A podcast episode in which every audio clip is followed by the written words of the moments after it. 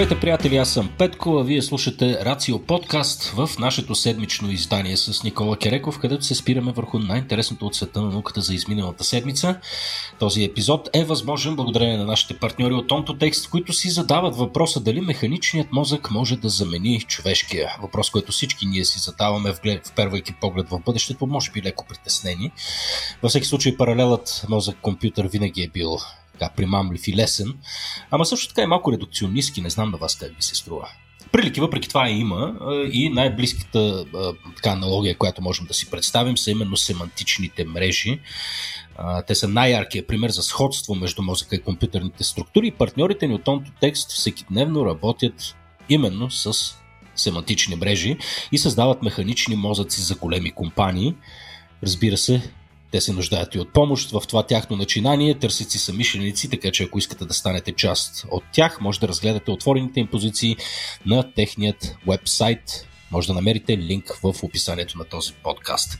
Благодарности на текст, благодарности, че и вие сте днес тук с нас, за да можем с Никола да обсъдим войната в Украина, Никола.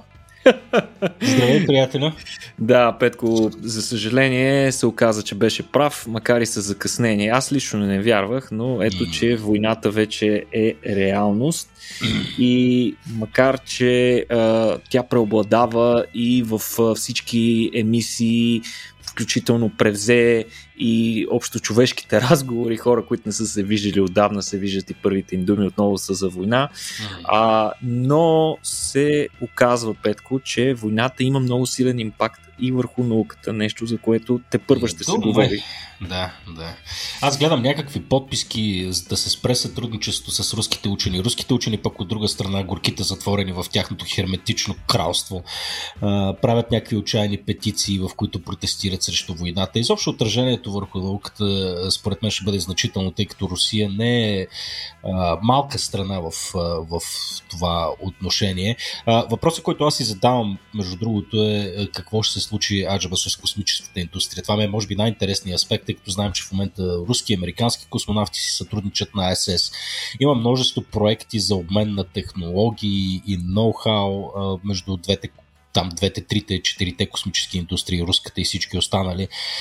И този ефект на мен би ми бил много, много интересен. Но ти тук конкретно искаш да, да разкажеш всъщност за, за една конкретна мисия, която ще бъде силно афектирана от това. Разкажи ни мисията Екзомарс. Да, Петко, оказва се, че една от най-дълго очакваните мисии, мисията Екзомарс към Марс, очевидно, да. а, е под силна заплаха от случващото се в Украина и руската инвазия. А, какво точно а, ще се случва с тази мисия, която, нека напомним, включваше изпращането на един марсоход. Марсохода, който наскоро получи, миналата година получи и името Розалин Франклин. А, кръстен е не случайно на тази талантлива млада а, ученка, която всъщност е поставила основата и всъщност е откривателя на ДНК. В последствие Уотсън и Крик разкриват подробности за това точно как е структурирана молекулата и за какво служи, но всъщност с а, своите умения по, а, с помощта на използване на рентгенови лъчи, тя е първият човек, който а, регистрира тази нова биологична молекула, която в последствие предизвиква нали, цялата революция и, и подобрява разбиранията ни за това как функционират клетките и живите организми. Страхотно, че го казваш това, защото отнеме още 50 години да стане мейнстрим информация, между другото. Ще продължим си говорим за Watson и Крик. Това е друга дискусия. Та, какво? Става смисъл? Ами, а, не е случайно е кръстен на, на откривателя на ДНК, ами защото този марсоход, основната му цел Петко ще бъде да търси следи от изчезнал живот или пък там живот и здраве да е някакъв наличен такъв. Mm. Целият а, марсоход ще бъде а, оборудван с инструменти, чиято цел ще бъде засичане на следи от органични молекули, а, разпадни техни продукти, следи от а, живот, а, разни а, и така нататък. Е, тук вече а, виждам символиката, защо Розалин Франклин реално търсят ДНК или остатъци продукти на ДНК. Да, okay. Точно така. А, поначало мисията мисията ExoMars е съвместна мисия между а, Русия и Европейския съюз, в която а, Русия има много пряко участие в интерес на истината. А, Русия ще осигури ракетата носител, която ще изпрати апарата по посока на Марс и приземяемият модул Казачок, с помощта на който марсохода трябва безопасно. Страхотно името, просто е, просто е страшно попадение.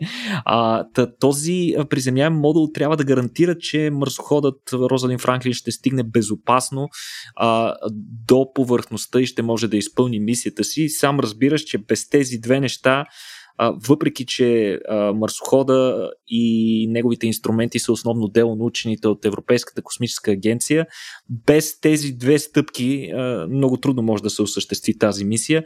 Нека напомним, че мисията беше предвидена да бъде изстреляна септември тази година, а, след като беше отложена на предишния прозорец към Марс, който беше през 2020 година, поради пандемията и закъсняване на екипите, очевидно, че може би ще се наложи ново отлагане, което, както знаем, следващия прозорец е след почти две години, т.е. някъде около 2024 е следващия прозорец.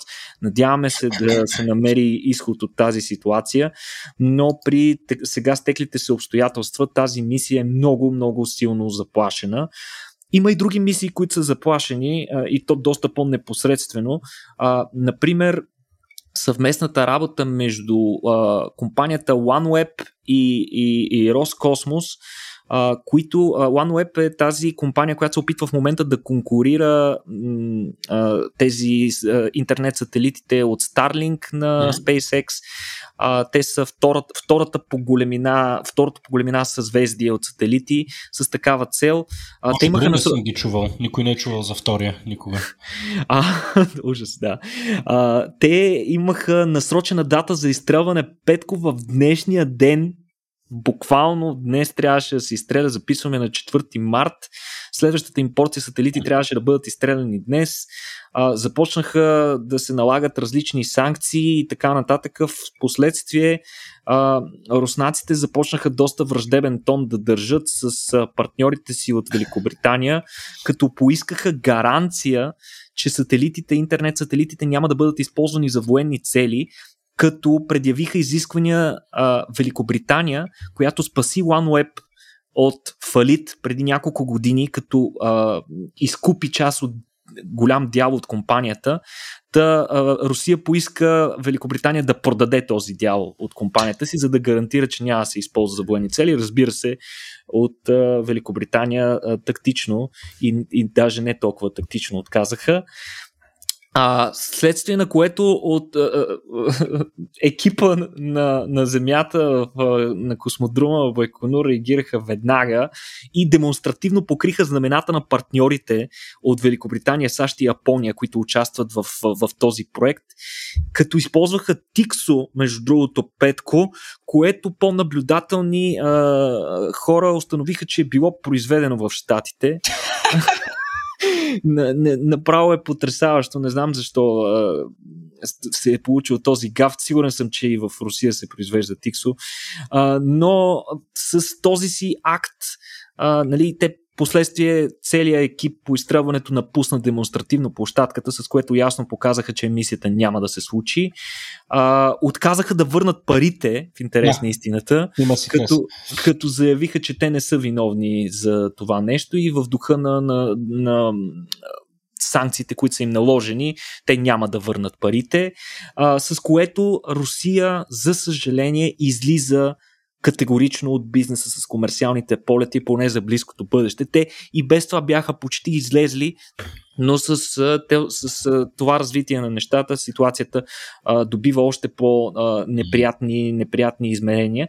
Иначе от OneWeb а, и в момента имат около 400 сателита в орбита, т.е. не чак толкова малко. Има 400 а, сателита, а да, сме ги чували. И всичките са изстреляни на борда на руските Союз, Гледайте. като тези 400 са от общо 16 изстрелвания на борда на Союз. А, имаха а, предвиждани, предвиждаха само още 4 полета, за да приключат първоначалната си мрежа, първият етап от изграждането на мрежата, при който трябваше да достигнат 648 сателита. Сега не е ясно какво ще се случи. А, интересен, а, интересно нещо се сетих за Екзомарс, което забравих да кажа, е много любопитен факт и е страшна ирония, Петко. И това е, че при планирането на Екзомарс а, Европейската космическа агенция, разбира се, отправя първо, а, смисъл, първоначалното партньорство по Екзомарс е с Штатите. Обаче от САЩ установяват, че те искат сами да си правят а, марсоходна мисия на там mm-hmm. и нямат средства да покрият, да участват и в двете и те се отказват от Екзомарс. Това е момента, в който Екзомарс поначало е толкова застрашен, че може тотално да бъде елиминиран. И в този момент Русия излиза на сцената и реално спасява проекта Екзомарс, като казва, ние ще поемем всичко останало и дава нали, основа за едно доста ползотворно сътрудничество в последващите години с между руските учени и европейските им колеги. Ето, че всичко това обаче, за съжаление, покрай а, политическата сцена и осложняването на ситуацията а, отива в историята. Друга съвместна мисия, която всички очакват с нетърпение, Петко, е космическият телескоп Елклит. Елклит е много дългоочаквана мисия, чиято роля щеше да бъде за да изследва тъмната материя и тъмната енергия, като той беше планиран да бъде изстрелян през 2023, буквално до година. А, апаратът е практически почти готов, трябваше да бъде просто изтестван. Той обаче също е форма на партньорство с между Европейската космическа агенция и а, Роскосмос и трябва да бъде изстрелян. Ако си спомняш а, а, тази, а, ох, как се казваше, а, Магилю, Магилю, mm-hmm. която ни беше на гости на едно от рацио събитите, разказваше страхотни неща за, за Еоклит. Надяваме се да намерят решение на тази ситуация, но нека бъдем честни, когато се разработват сателити, а, а, самата разработка на апарата е, е, е стрикно съобразена с ракетата носител, която ще я изстреля и не е толкова лесно просто да я смениш, смисъл просто да я качим на борда на някои да. от ракетите на SpaceX. Така че това със сигурност, със сигурност ще доведе до а, забавяния. Рогозин в типичен стил, Петко, тъй като попита какво се случва, каква ще е съдбата на Международната космическа станция, той официално малко по-рано през седмицата заплаши европейските си американски колеги, че съдбата на Международната космическа станция била под въпрос, тъй като основните регулации по височината на орбитата се извършват с помощта на руски двигатели, като той доста демонстративно заяви сега какво ще правите, като нали, а, ни санкционирате и искате да прекратите сътрудничество, въпреки че от американска и европейска страна беше заявено, че каквото и да се случва, сътрудничеството по Международната космическа станция остава непроменено. А, в този момент се намеси и Илон Мъск и нещата почнаха да стават доста грозни в Твитър. Той пък какво а, се обажда? Ами той беше, той беше написал, смисъл в отговор на това, на тази провокация от Рогозин, той просто беше сложил логото на SpaceX. А, знаеме очевидно какво има предвид. А, иначе в момента на борда, в доста нелепа ситуация, има двама руснаци, четирима американци и един европеец. За сега не е ясно какво ще се случва там. Всички твърдят, НАСА и ЕСА твърдят, че дейностите конкретно, които се извършват на станцията не са засегнати от конфликта, но очевидно тона в Русия доста се а, обостри. Надявам се а, поне в космоса астронавтите все още да са си приятели. В смисъл, това, това безумие просто трябва, трябва да спре. А, иначе, очевидно е, че очевидно е, че научната колаборация с Русия трудно може да продължи. Повечето от санкциите, които и биват наложени, очевидно засягат силно и, и, и, и руския космически сектор. А най-нелепото, най-нелепото ситуацията, Петко, е, че американецът Марк Ван Дехей, за който споменахме преди, а, преди почти година, когато той а, беше изстрелян и пристигна на Международната космическа станция, трябва да се прибере, предстои да се прибере в края на месеца, на 30 март. И тъй като правилата в космоса са такива, че на какъвто кораб си се качил, с такъв се връщаш, mm-hmm. а, той трябва да се върне на борда на Союз МС-19 след рекорден престой с който ще бие всякакви предишни рекорди. Рекорден престой от 355 дни в космоса, като ако всичко протече по план, той трябва да кацне в Казахстан, където... Представяш се да го пленят. Ами аз не знам какви, какви разговори би водил с екипите на Земята, като слезе. Смисъл да много бива, дано да е забавен човек, нали, да разнообрази доста тягостното настроение, което ще бъде там. За щастие няма да каца в Русия, поне ще кацне на територията на друга държава. А, вероятно и това ще бъде и последният полет за доста дълго време на американци в, на, на, руски, на руски кораб. Не знам, Петко, видимо е, че а, освен геополитически, войната се отразява на много повече неща, отколкото ни се иска.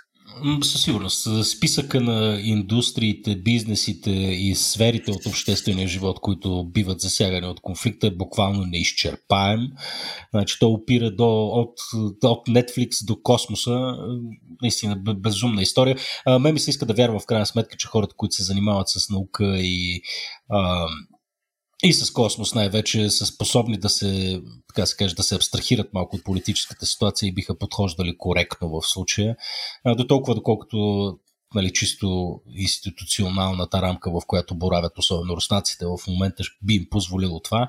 А, не знам, ще наблюдаваме ефектите, както казахме, да се отразяват на, на всякакви неща. Един от по-притеснителните, между другото, е, че а, като говорим за глобални колективни проекти, които определят нашето общо бъдеще, безспорно борбата с климата е един такъв, а, такъв въпрос. А, там също ще видим драстично забавяне, вероятно, на някои от, от мерките, макар че тук може да проследим и някои положителни ефекти. Нали, тук вече ще има фокус върху изместването на фусилните горева, най-вече идващи в, от, от Русия към, нали, към Европа така, търсенето на, на някакви по-чисти альтернативи. Това със сигурност ще се засили, но пък едновременно с това Русия продължава да е много сериозен играч в така речената въглеродна економика и без нейното участие не могат да се осъществят някои по-амбициозни планове, като например затапването на големите така, извирания на метан, които огромна част от тях са на руска територия. Изисква се нали, сътрудничество от руската страна, за да се решат такъв тип глобални проблеми. А, ние, между другото, подготвяме тук една малка така, предварителна информация за нашите слушатели, че подготвяме в близко бъдеще един, едно събитие за, за климата а, и най-вече за въглеродната економика и за глобалното затопляне, нещо, което не сме правили през цялата история на Рацио за сега, до сега, така че подготвяме едно, едно събитие и там подобни теми също ще бъдат, ще бъдат разгледани, но Интересното тук е, че всъщност дали, при все, че всички сме фокусирани върху войната, на много места хората, нали, нещата продължават както си продължават. И виждаме, че има много амбициозни и интересни проекти за така, справяне с този глобален проблем. И тук искам да обърна внимание върху тази новина, която се ни подготвила в момента, която е изключително интересна и показва как една индивидуална инициатива на един единствен човек може да има значително въздействие върху така, върху решаването на проблема с климата, а именно идеята на един австралийски милиардер да закрие цялата въглища промишленост в Австралия, като я изкупи. Евала напича, между другото. Разкажи ни кой е този човек и каква му е идеята. Ами, ще, ще разкажем за австралийския милиардер и ето, че отново милиардерите излизат на преден план, но аз отново се присъединявам към а, това, което и ти каза по-рано. А, това всъщност е по-важната война, която трябва да водим в момента. Това е а, война войната на, на, на глобално ниво с това ние да подобрим нашите перспективи за едно по-светло бъдеще, като си гарантираме, че климатичните изменения няма да а, влушат до немай къде качеството на живот на нашите наследници, хората, които ще дойдат след нас, нашите деца и техните, и техните деца и техните внуци и така нататък. Та, а, какво, за какво става дума? А, нека първо да направим, а, да кажем, защо действието се случва в Австралия изобщо. А, малко известен факт тук в България и като цяло в Европа е, че Австралия е държавата, която има един от най-високите въглеродни отпечатъци на член от населението в света. много повече, всъщност, отколкото средностатистическите хора в САЩ и Китай, които са, нали, се смятат за основните, а, основните държави с, държавите с най-висока с, с, с най-висока отношение въглероден към... отпечатък, да. С най-висок въглероден отпечатък, точно така. Та, Австралия поначало има много хронична зависимост към, като целият сектор на минния добив и особено на въглищата. И конкретно човека, за който си говорим днес, е така нареченият Майк Кенън Брукс, който е третия по а, третия по заможност човек в Австралия, който освен това би трябвало да е известен на IT специалистите сред хората, които ни слушате в момента. Той е собственик на компанията Atlassian, която прави едни от най-известните и често използвани корпоративни софтуери в света. А, неговото състояние възлиза на около 20 милиарда а, австралийски долара.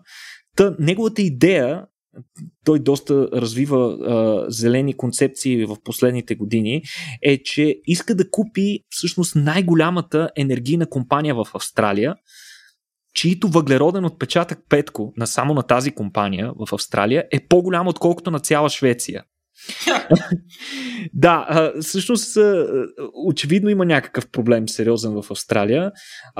Та, неговата идея е, че всъщност иска до 2030 година да затвори трите най-големи въглишни електроцентрали, които са, собствени, които са собственост на тази компания и да фокусира цялата компания върху соларна енергия и батерии, т.е. върху възобновяеми енергийни източници.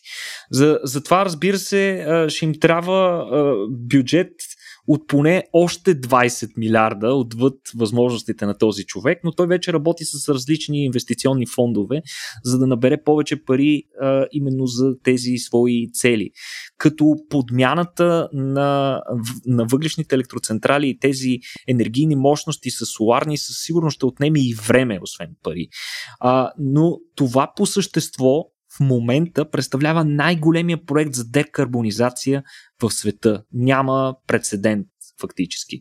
Разбира се, ние трябва да бъдем и скептични, тъй като освен парите за изкупуването на компанията и директното затваряне на, директното затваряне на въглешните мини, а, а, може да има много повече скрити разходи. Като, разбира се, а, съответния район трябва да се ремедиира, не трябва да бъде оставен просто е така, а, тъй като той може директно да започне да замърсява водни източници и така нататък. Освен това, пък батериите по същество също не са съществено решение, въпреки че те помагат много при децентрализацията на енергийните източници и насочването на електричеството точно там, където е необходимо а, и съхраняването му в моменти, на, в моменти, в които разхода на електроенергия не е много голям. А, по принцип, в страни като нашата, където имаме планински ресурси, т.е. имаме планини, за тази цел се използват така наречените каскадни язовири или язовирни каскади, като предполагам много от вас са чували, когато енергията е в излишък, част от тази енергия се използва за да се захранват помпи, които качват водата от ниските язовири в най-високите. Когато в последствие имаш нужда от допълнително електричество, водата се спуска, през, минава през различни турбини и генерира допълнително количество електричество. Така водата се използва като своеобразна батерия. Обаче а, това е силно зависимо от а, местния релеф и така нататък. Очевидно не може да бъде приложено навсякъде. И именно това нещо ще се опитат да решават тези мега батерии, които се предвижда през следващите години да влязат все повече в употреба. А, иначе, човека е предложил 8 милиарда за компанията. Той директно им е казал, толкова ви давам. Разбира се, предложението е било отхвърлено на първо четене, а, като а, от компанията са заявили, че е много ниско а, е предложението, но това не е края на преговорите, т.е. и двете страни продължават да бъдат заинтересовани и се продължават да се, да се водят дискусии по темата. А, голям отпор, между другото, от правителството среща тази идея. А, като има си гласоподаватели, да. Министър-председателят на Австралия а, е заявил ясно, че иска да продължат да използват въглища в страната, докато може, поне на тези нива, които ги използват сега, за да, за да продължават да поддържат ниски цените. Но пък а, цените на някои от възобновяемите източници през последните години толкова паднаха като цена, че дори слизат под нивата на въглищата, така че скоро и тази теза няма да може да върви добре пред гласоподавателите. А, очевидно, че има някакво много силно въглишно лоби в, в, в австралийския парламент, което от много години, между другото, там е, се случи преди години, а, не преди, мисля, че съвсем наскоро беше дошъл един от а, депутатите да се изкаже, като в ръцете си носеше голямо парче въглище. Uh, Петко, и го дигна над главата си и каза на всички присъстващи, uh, уважаеми нали, депутати, това са въглища те не са опасни, те няма да ви наранят. нали, в смисъл... Да си хапне малко или да го подише. Си го сложи вкъщи, на рафта да вкъщи. Да. да, за онзи американски сенатор, който беше влязъл с снежна топка в американския конгрес да говори, че няма климатични промени. да, абсолютно. Каза, ето, вижте, навън е зима, за какво глобално затопляне говорим? Виж колко сняг има.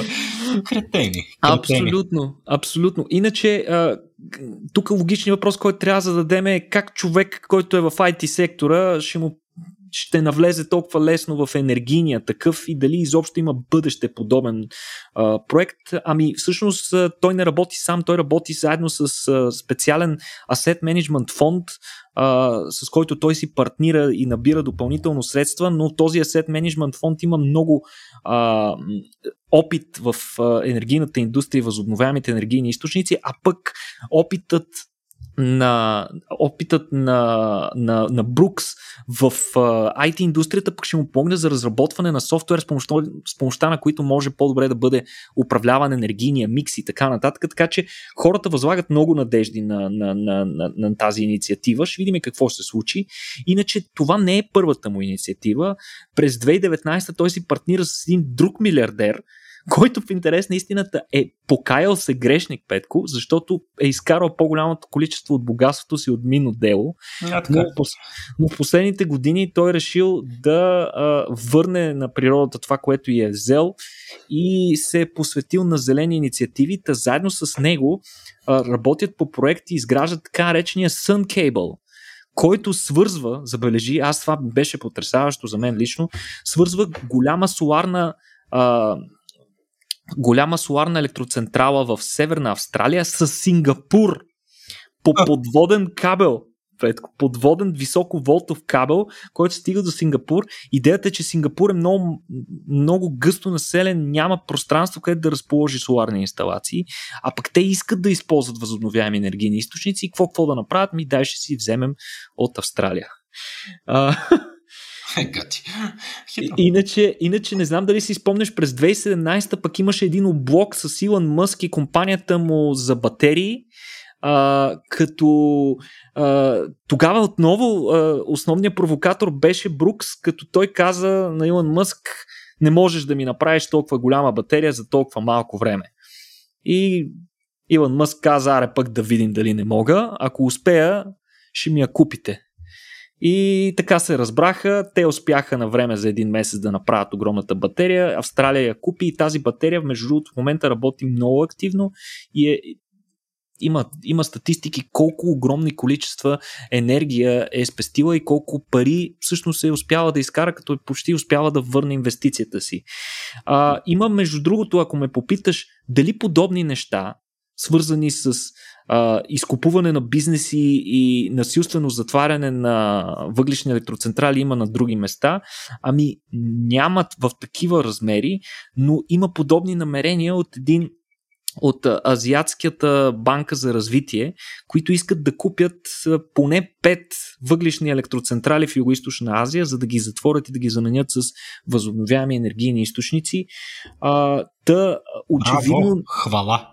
Очевидно нещо се случва вече mm-hmm. на този фронт, а ако конкретният проект на Брукс вземе, че успее, това със сигурност ще вдъхнови много други подобни инициативи по цял свят. Тано, смисъл ще стискаме палци, ако не е друго, поне проектът със сигурност привлича внимание към проблема. Да, да. Много, много интересно, интересно развитие. А, със сигурност, когато говорим за прехода към една по-устойчива е, така енергийна, енергийна система и по-чиста енергийна система, а, много се фокусира дискусията върху слънчеви панели, вятърни мелници, щях да кажа централи а, и всякакви други альтернативни източници, но тук трябва да се обърне много сериозно внимание и върху така наречения грид, нали, върху, върху това как се управлява всъщност потока енергия, който, който се генерира. И тук има най-различни, най-различни решения, но една, е, така, едно от най-важните, може би, които предстоят като чисто техническа иновация, която да има сериозен ефект върху това, е приложението на изкуствен интелект в, нали, що се отнася до, до, до разпределението на електричество. Явно и там е необходим, тъй като човешкият капацитет Бога ми, не е достатъчен, изненада. Но а, тая тема ще обсъдим след малко Никола, с теб. Преди това една кратка, бърза пауза.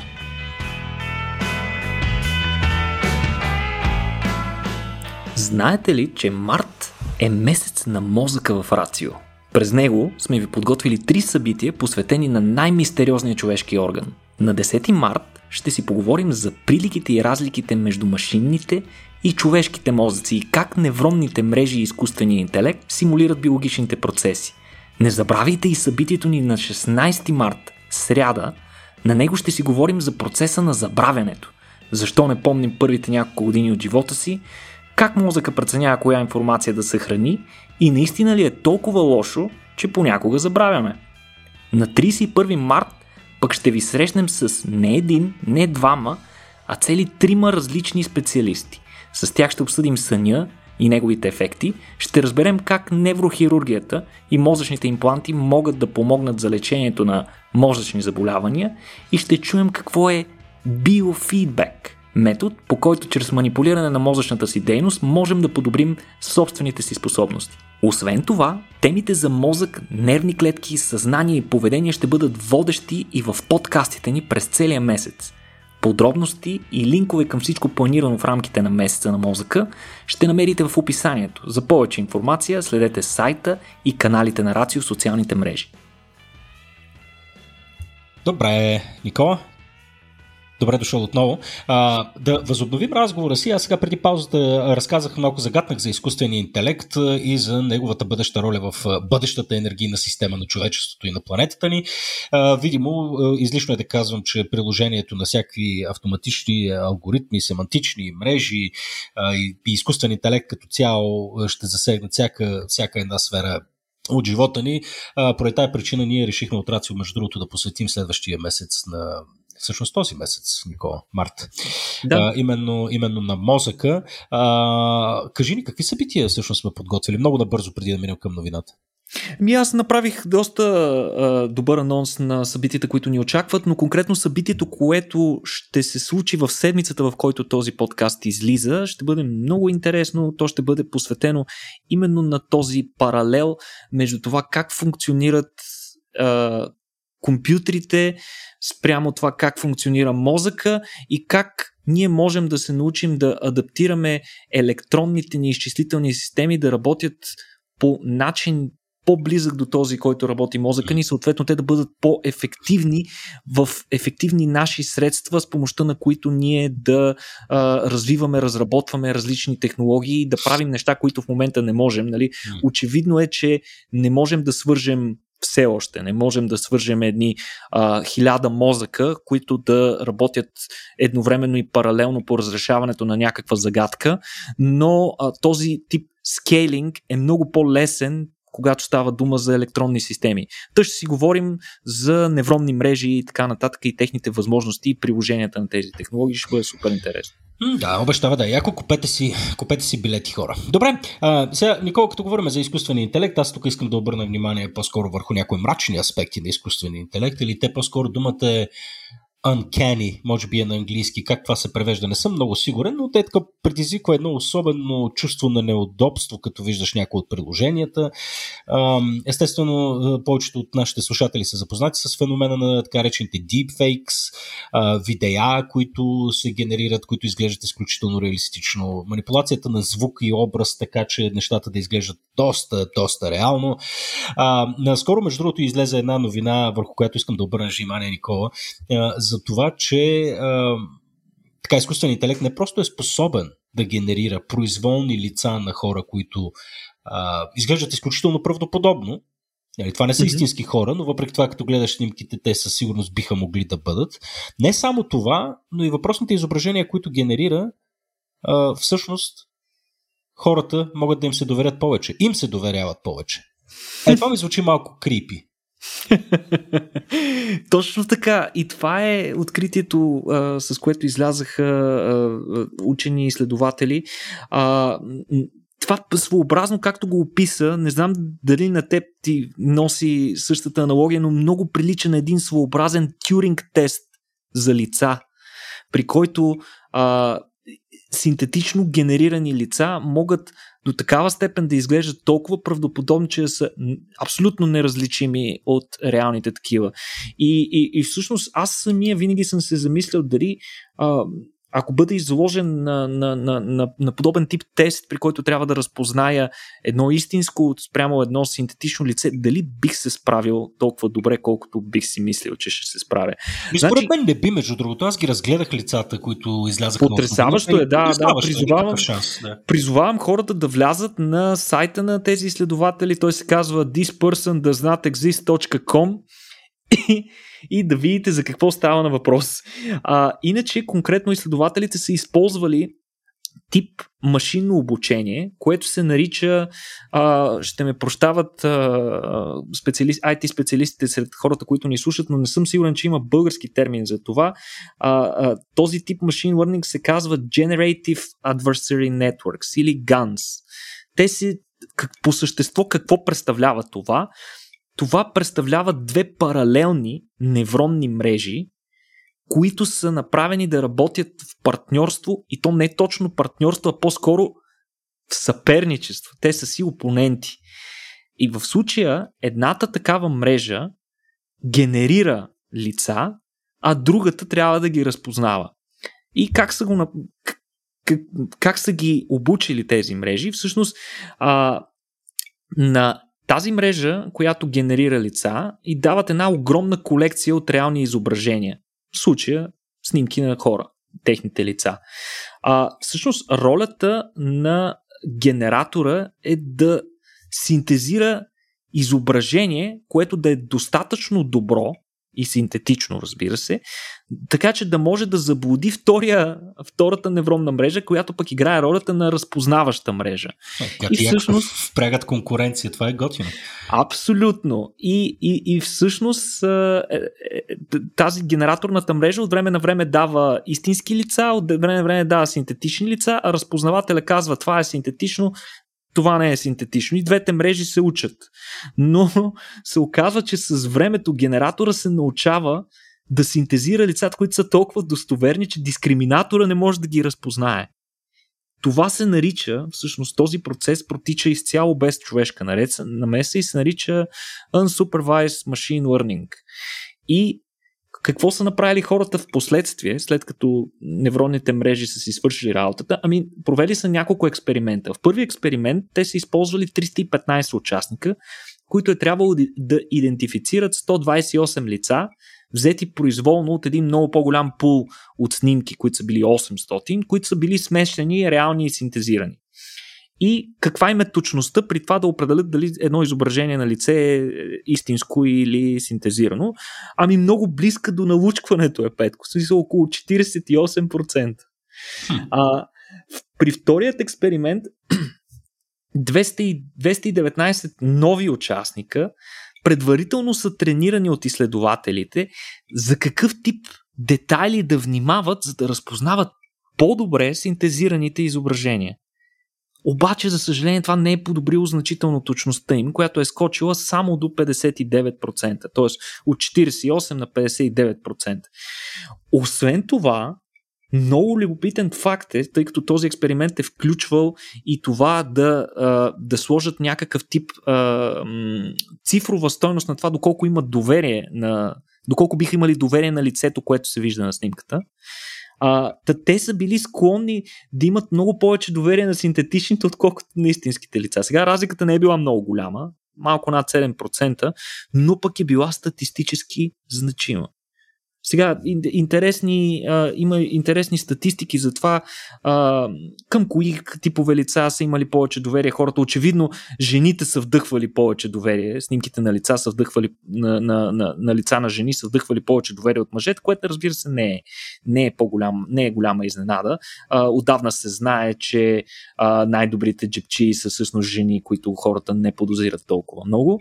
А, иначе Интересно е, между другото, дали са вдъхвали лица дали повече доверие са вдъхвали лица хора с малко по-тъмен цвят на кожата. Това би било интересно. Ами, трябва да се прегледа статията на конкретно на хората. Mm-hmm. Тя е много интересна и всъщност това тази тяхна статия и разработка всъщност е страхотно технологично постижение, защото нали, дава ни възможност ние да генерираме хора, които никога не са съществували, да си представим как биха изглеждали по друг начин лицата, а защо не пък всъщност и да послужи на а, биолозите за хората, които занимават с биология на развитието, да разберат повече за това как може да се формира вида на едно човешко лице, да ни помага повече при лицево разпознаване, когато става дума за, да кажем, мерки за сигурност, да кажем, при банкови разплащания, достъп до сгради или а, а, чувствителни материали и така нататък. Но има и тъмна страна, защото това показва, че съвременните машин learning алгоритми могат много успешно да се интегрират в доста тъмни приложения, като например проблемът с deepfake, който се задълбочава през последните години, с помощта на които, а, да кажем, могат да се извършват измами, да се разпространяват дезинформация и пропаганда от името на хора, които никога нали, не биха направили нещо подобно. Да, като улиците се напълнят с украински нацисти, например. Нали? Това е точно така, какви ли не неща. Но най-лошото според мен и то е изтъкнато и от самите автори на статията е, че а, изводите от тази статия показват, че в отдаден момент насетне в бъдеще всяко твърдение и всяко доказателство може директно да бъде оспорено. Може някой да каже ми всъщност това на това видео или на този запис не съм аз на тази снимка не съм аз, това е генерирано от AI. Да. И това е много, много сериозен проблем. Като изследователите и предлагат различни мерки, по които ние трябва да започнем да мислим как да го решаваме, като например да се инкорпорират в, във всички визуални материали специални водни знаци или криптиране, което да, а, да гарантира, да, да, да удостоверява надежна идентификация и че данните всъщност не са манипулирани. Да имаме начин ние това да го проверяваме, че нещо не е пипнато в последствие в някаква посока. Ще видим на къде отива бъдещето, но е очевидно към една особена форма на мета истина. Да, звучи, звучи доста кофти. Между другото, отново да напомним, сайта се казва thispersondoesnotexist.com. Може да влезете и да разгледате лицата. Представяш си, Никола, твоето лице да е там в момента. Това ще бъде Това интересно. Е един, един голям deepfake. Това съм всъщност аз с два различни гласа. Абе, Леко манипулирани. Отново с помощта на алгоритъм. Абе, щеше ми се, щеше ми се аз да мога да съм толкова дълбок, колкото тебе. Така да, като говорим за, за дълбоки неща, между другото, имаше една новина за DeepMind, нещо, което аз засегнах малко преди паузата. Проект на DeepMind, който може да помогне за по-ефективно управление на термоядрени реактори. А, разкажи ни за това. Сега термоядрените реактори отново са ни в главата в контекста на войната в Украина. Бога ми, нали това да гледаш открити въоръжени сблъсъци пред атомна електроцентрала е доста притеснително, но mm-hmm. аре да го игнорираме това нещо. Не, както казахме, трябва да имаме способността да се абстрахираме, за да си говорим нормално. Разкажи за DeepMind сега и как може да помогне. Не, ти не, между другото, това, което казваш, има пряка връзка с темата ни, защото една от, един от основните източници на конфликти, и които в последствие прерастват в въоръжени сблъсъци и дори войни, е именно енергийния сектор и, това, че човечеството в момента разполага с доста ограничени енергийни ресурси, които не винаги са достатъчно ефтини, чисти и лесно достъпни за всички.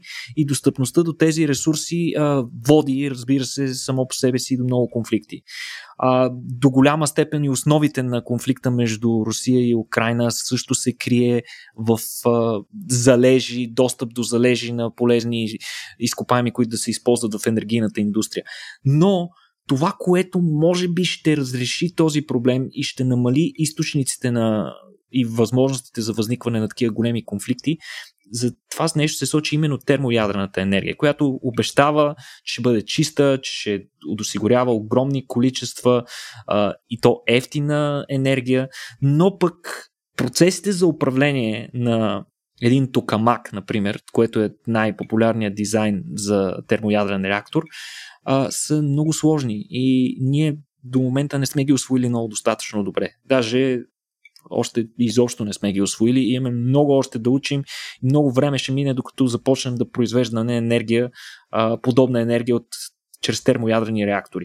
Но един от съюзниците ни в това направление и нещо, което може би ще ускори доста а, развитието на тези технологии, може да се окаже изкуствения интелект, Петко той може да ни помогне. И екипът на DeepMind на Google, който буквално не спират да ни изненадват, като намират различни приложения за техните DeepMind алгоритми, а, нали, нека не забравяме там а, победата над а, най-опитния състезател по а, Go, а, също огромната новина за способността на DeepMind да симулира нагъването на различни протеини, протеинови структури много по-добре от всички други методи, които са използвани до сега и така нататък и така нататък, но ето, че приложенията на този алгоритъм не спират, като а, сега екипът на Google е работил съвместно с швейцарци, с швейцарския федерален институт, федерален технологичен институт в Лозана,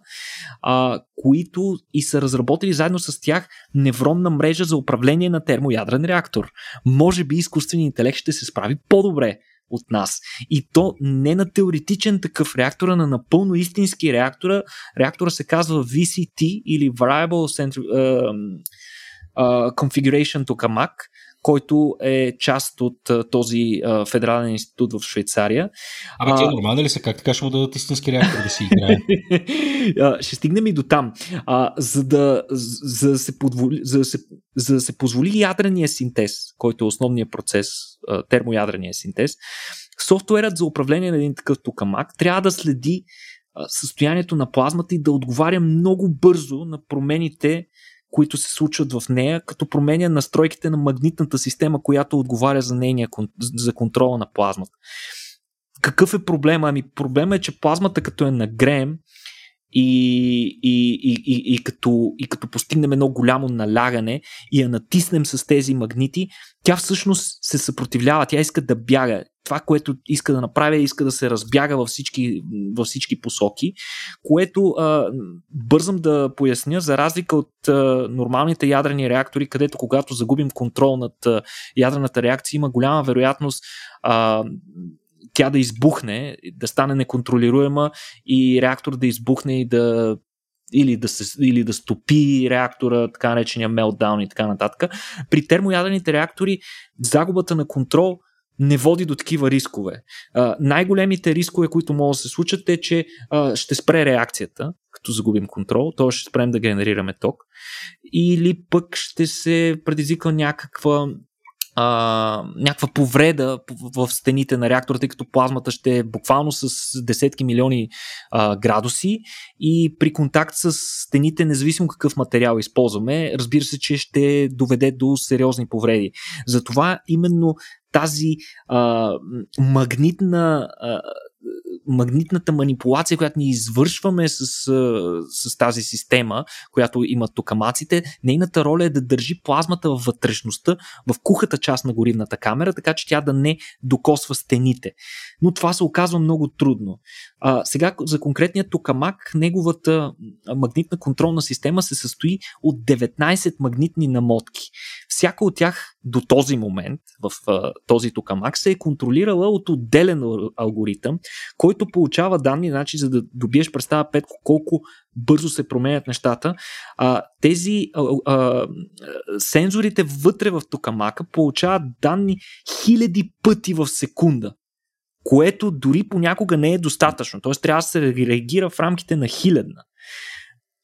Това, което са направили хората от DeepMind е, че са направили невронна мрежа, която да управлява всичко наведнъж, а не всеки, всяка магнитна намотка да се управлява от отделен алгоритъм, което е крайно неефективно. Хм. Като за целта този алгоритъм, изкуственият интелект на алгоритъма може да променя прецизно напреженията, които им се подават в реално време в рамките на десетохилядни от секундата. Тоест, така, едно изпреварващо действие.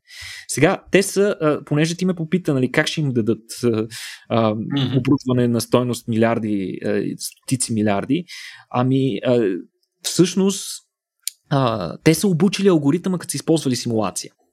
Това е от него известно време. Разбира се, няма да дадат директно а, да си да борави с техниката, някакъв съмнителен алгоритъм. А, уверили са се, че а, машината се е научила и се справя много по-добре от хора с тези симулации. И тогава са го пуснали да работи на самата машина. И всъщност той е успял да поддържа стабилна плазма в продължение на 2 секунди което е близо до максималната стойност на постигане на този реактор, която е малко под 3 секунди. И това са били само първите му опити. Като много интересен факт е, че а, DeepMind е успял да контролира а, не само самата реакция, ами и различни параметри на плазмата, като размера, формата на плазмата и дори да контролира два снопа плазма във вътрешността на, на тази поничка, която представлява вътрешната повърхност на а, вътрешният обем на токамака. А, две, две, два снопа едновременно. Това не е постигано от хора до, до сега. Като това, из, из, това, което е изненадало учените, е, че всъщност DeepMind се е, е, е щупил системата Петко, тъй като учените до този момент се концентрирали върху едни конкретни методи, които са се доказали през годините като ефективни за така наречения magnetic confinement или а, магнет, магнетично контролиране на плазмата те използват, стъпили са на опита на предишни експерти и просто са надграждали, подобрявали са предишни а, стойности на, на, на волтажа, който се подава в определен момент и така нататък. Но това, което е направил DeepMind е, че той е подходил по проблема като абсолютен лаик. В смисъл, той е започнал от нулата, не е стъпил на нищо и се е научил сам. Нещо, което, да кажем, не, не, не, не, не би могъл един учен да го направи. Смисъл, това би му отнело много животи. Докато uh, DeepMind се е научил и е и, и, и, и е използвал друг магнитната система по много различен начин, отколкото хората са се научили. Тоест, ние от него можем да научим много полезни неща, които да приложим не само за този реактор, но и за много други реактори. Значи, ще оставим линк към статията може да видите много интересно, той е тествал различни форми на а, които могат да се по които плазмата може да се свие, потока от плазма. А, и, и е много интересно как те са били много динамични. Така че а, а, управлението на управлението на магнитните системи в термоядрените реактори изисква реакции, които са отвъд еволюционното развитие на човешкия мозък. Човешкия мозък и човешкия оператор очевидно не може да се справи с това. Така че а, неизбежно за в бъдеще а, в бъдеще, в което термоядрената енергия ще бъде част, съществена част от основната енергия на човечеството, ние със сигурност ще трябва да прибегнем към изкуствения интелект и да се съюзим с него. Като основната идея на учените в случая Петко е, че а, че това, което а, трябва да се фокусират учените, е по-скоро върху крайното състояние. Те трябва да изследват коя форма на плазмата, а, да кажем, е най-ефективна, най-стабилна и дава най-добри параметри при генерирането на електричество. А вече в последствие, когато дадат тази идея, т.е. чрез една изследователска дейност, те да, да оптимизират формата и след това да кажат на изкуствения интелект, искаме да ни нагодиш плазмата така. И той съответно ще прецени какви методи и, и трикове може да използва, за да постигне тази оптимална форма. И така това за мен лично мен ми гръмна главата, като го прочетох, защото а, наистина е страхотна демонстрация, по която а, изкуственият интелект, от който толкова много се страхуваме, всъщност ние можем да сме си съюзници, защото нека си го кажем направо, машините имат полза от това ние да генерираме електричество, което е част от... Викаш в техен еволюционен интерес е също. Абсолютно, да, да това е тяхна, тяхната кръв и плът, в крайна сметка. Да. Без това, тя, това е тяхната среда на съществуване. М. Така че а, със сигурност, със сигурност ще а, съюзът между нас и изкуствения интелект това направление може да донесе много плодове. Абсолютно. Да, и добре, че има учени, които, които са фокусирали вниманието си там. Очакваме светлото бъдеще, не само благодарение на тия хора, които се занимават с това, и на как частни компании, които също, също работят в сферата. Една такава компания, Никола, пак да вмъкна, е OntoText. OntoText, които подкрепиха този подкаст и са наши, наши партньори от известно време, хора, които създават механични мозъци. Ако вие искате да сте част от бъдещето, може да проверите техните отворени позиции на техния сайт сайт. Линка е в описанието. Благодаря ви, че ни слушахте. Никола, благодаря ти и на тебе, приятелю, за интересната информация. Очаквам с нетърпение нашия месец на мозъка. Те първо ще се разгръщат двете ни месечни събития. Така че, приятели, надявам се, че и не малко от вас, които ни слушат в момента, ще си закупите билети и ще успеем да се видим и на живо на тези събития. А до тогава, останете здрави, пазете се и гледайте оптимистично на нещата. До скоро! Чао!